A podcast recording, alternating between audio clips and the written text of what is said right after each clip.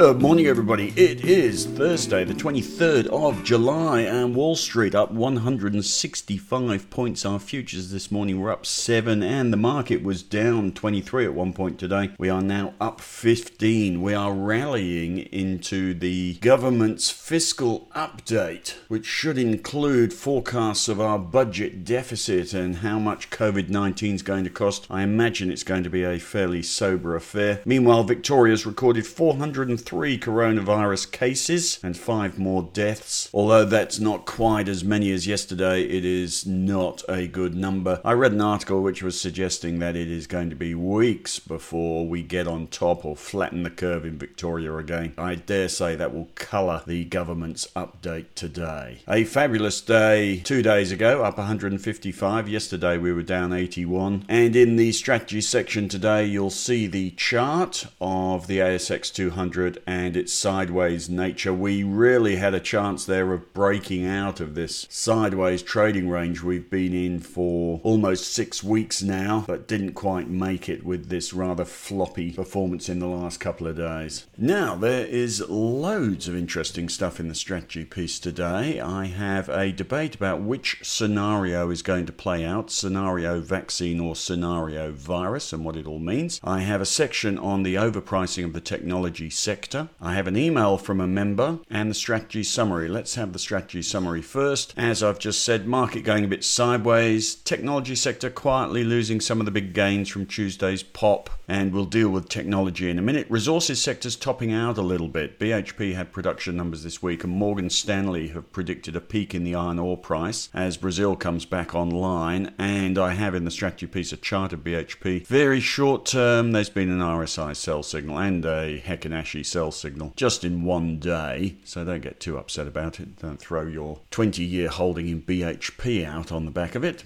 But there you go, you'll see that in the research today. Worth noting that there's a steady stream of capital raisings popping out. Having worked on the institutional side of broking, I can tell you it's a, a little bit like a queue. You have to get to the front of the queue. You don't want to be raising capital a day after someone else in your sector has raised capital. And usually companies are quite relaxed that they and they will put out the announcement that they're raising capital with their results. They generally sort of wait for results, but there are so many companies companies needing capital at this point in time, thanks to COVID 19, that the results season could see a bun fight of people trying to raise money. So a few companies are sensibly popping out with capital raisings ahead of the results season, and that continues. Quite encouraged by vaccine chatter, that's getting more intense. You'll see all the stuff overnight about the Americans wanting to buy millions and millions of vials if these large trials are successful, and that really could change the market for the better together. And it does seem, if you think about it, that at some point, some level of vaccine, even if it's not a one and done vaccine like polio, it might be a one this year and one next year vaccine like flu, but something will happen on that front which will dissipate some of the worst fears of the virus. And we're clearly moving towards something. So let's not get too miserable about the market. Meanwhile, the Chinese US relationship is a slow moving train wreck. You might have read overnight the Houston consulate spying accusations. Doesn't seem to be upsetting the markets too much, but this is obviously not a positive development for any economy. All eyes are on the July economic and fiscal update today, and I've got a couple of extra little things in there. The canary in the coal mine for the market is the 10 year bond yield at the moment. It is dead, and you'll see a picture of the bond yield in the strategy piece. It is a lead indicator of economic optimism, and whilst we talk about vaccines and we talk about stimulus. The truth of the matter is the Australian 10 year bond yield and the US 10 year bond yield are sitting at record lows and showing no sign of life at all. When they do start to pick up, that's the bond market telling you that they're getting more optimistic about the global economy, and that'll mark the moment to go back to equities. The moment interest rates start to pick up, you'll see the bank sector flying along and our market picking up, and we'll break out of this sideways trading range. But as I say, at the moment, 10 year bond yield's doing absolutely nothing. And finally, on the strategy summary, we still have to buy some income stocks for the income SMA before the dividend season, but not feeling too rushed about that. Now, a couple of other little things from the Baillieu's research this morning. Let me read this. Investment implications. This is their strategist talking about the recent JobKeeper and Job Seeker extensions and Philip Lowe's economic optimism. They conclude with this investment implications. We reiterate our extremely bullish view on Australia on the back of removing the fiscal fallout, ongoing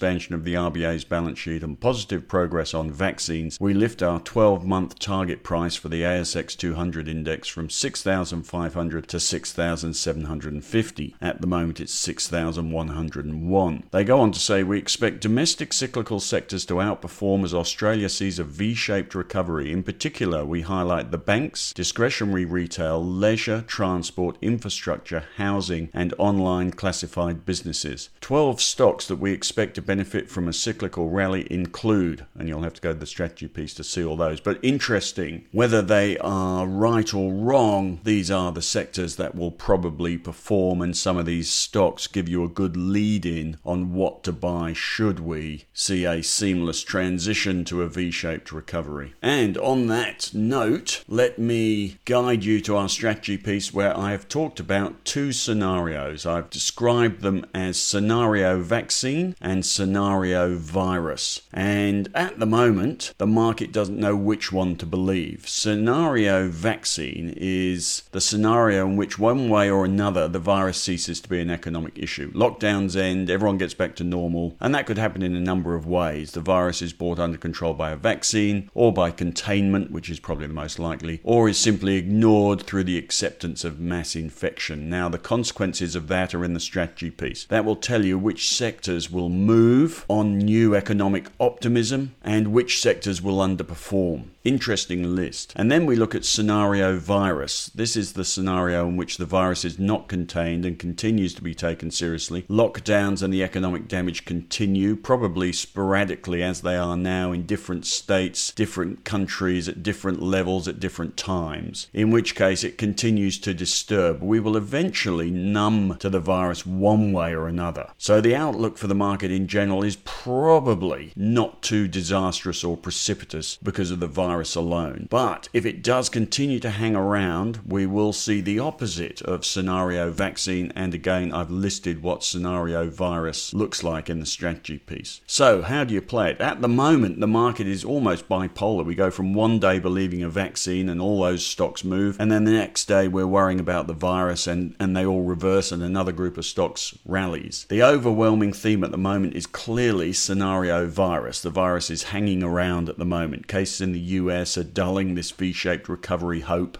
And cases in Australia, while it's a bit irrelevant to the markets, we will get led by the nose by America, but cases in Australia aren't helping. And the key to the market, the key to us making money, and the key to us putting our money back into the market in an all in way is timing the moment we flick over from our current scenario virus, which is the dominant scenario at the moment, to scenario vaccine. And we're clearly not there yet, although the vaccine news is accelerating just momentarily anyway. But it does explain our rather cautious attitude to the market at the moment because we are very much dominated by the virus rather than the vaccine. And the sectors that thrive under the current virus scenario, technology and gold in particular, have already got away, so we can't chase those. And the defensive sectors that outperform in scenario virus are of little interest to us because most of them aren't growth companies and most of them have already outperformed. The PE, for instance, on the staples sector is well above market average at the moment, and they are not growth sectors. Some of those stocks, however, might be of interest to us as income stocks, and we're working that out ahead of the results season, but they're not compelling enough for us to be putting money into them trying to get capital appreciation out of them. The odds are against that with this virus backdrop. The good news, of course, is that there is a significant amount of money to be made if we get the timing right. If scenario vaccine takes over from scenario virus, the recovery in COVID 19 affected stocks will be tremendous, and it'll be much like it was between March 24th and June the 12th. Energy, travel, tourism, gambling, hotels, restaurants, education, employment, auto,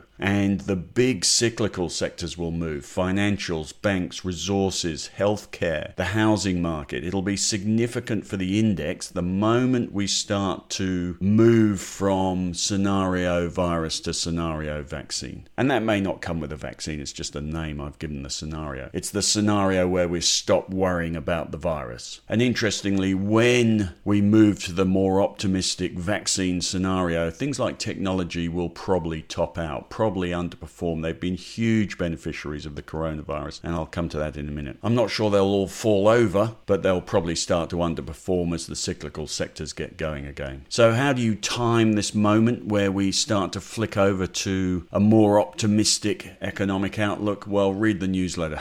we are obviously all over it. The lead indicator is going to be two things, three things maybe a rotation in sector performances, and we briefly saw that a couple of days ago where we had that moment of Australian economic optimism when we got buy signals on five travel stocks on the same day. They've since petered out, but that's the sort of thing that will mark the mood of the market moving. The other significant moves will be the currency going up, which it already is, interestingly. The Aussie dollar's flying around at the moment, over 71. But I would be looking at the bond market. The bond market will tell you it's three times the size of the equity market. They tend to be focused far more on the economic reality rather than the share price exuberance. And when bond yields start to rise meaningfully, that will indicate a change in long term economic optimism. And you'll see it in the bank sector. The bank sector will fly. The moment interest rates start going up, the bank sector is going to take off again. And you will see it acutely in the recovery sectors like energy and travel. One day they're going to pop, and that's the day you get stuck into the market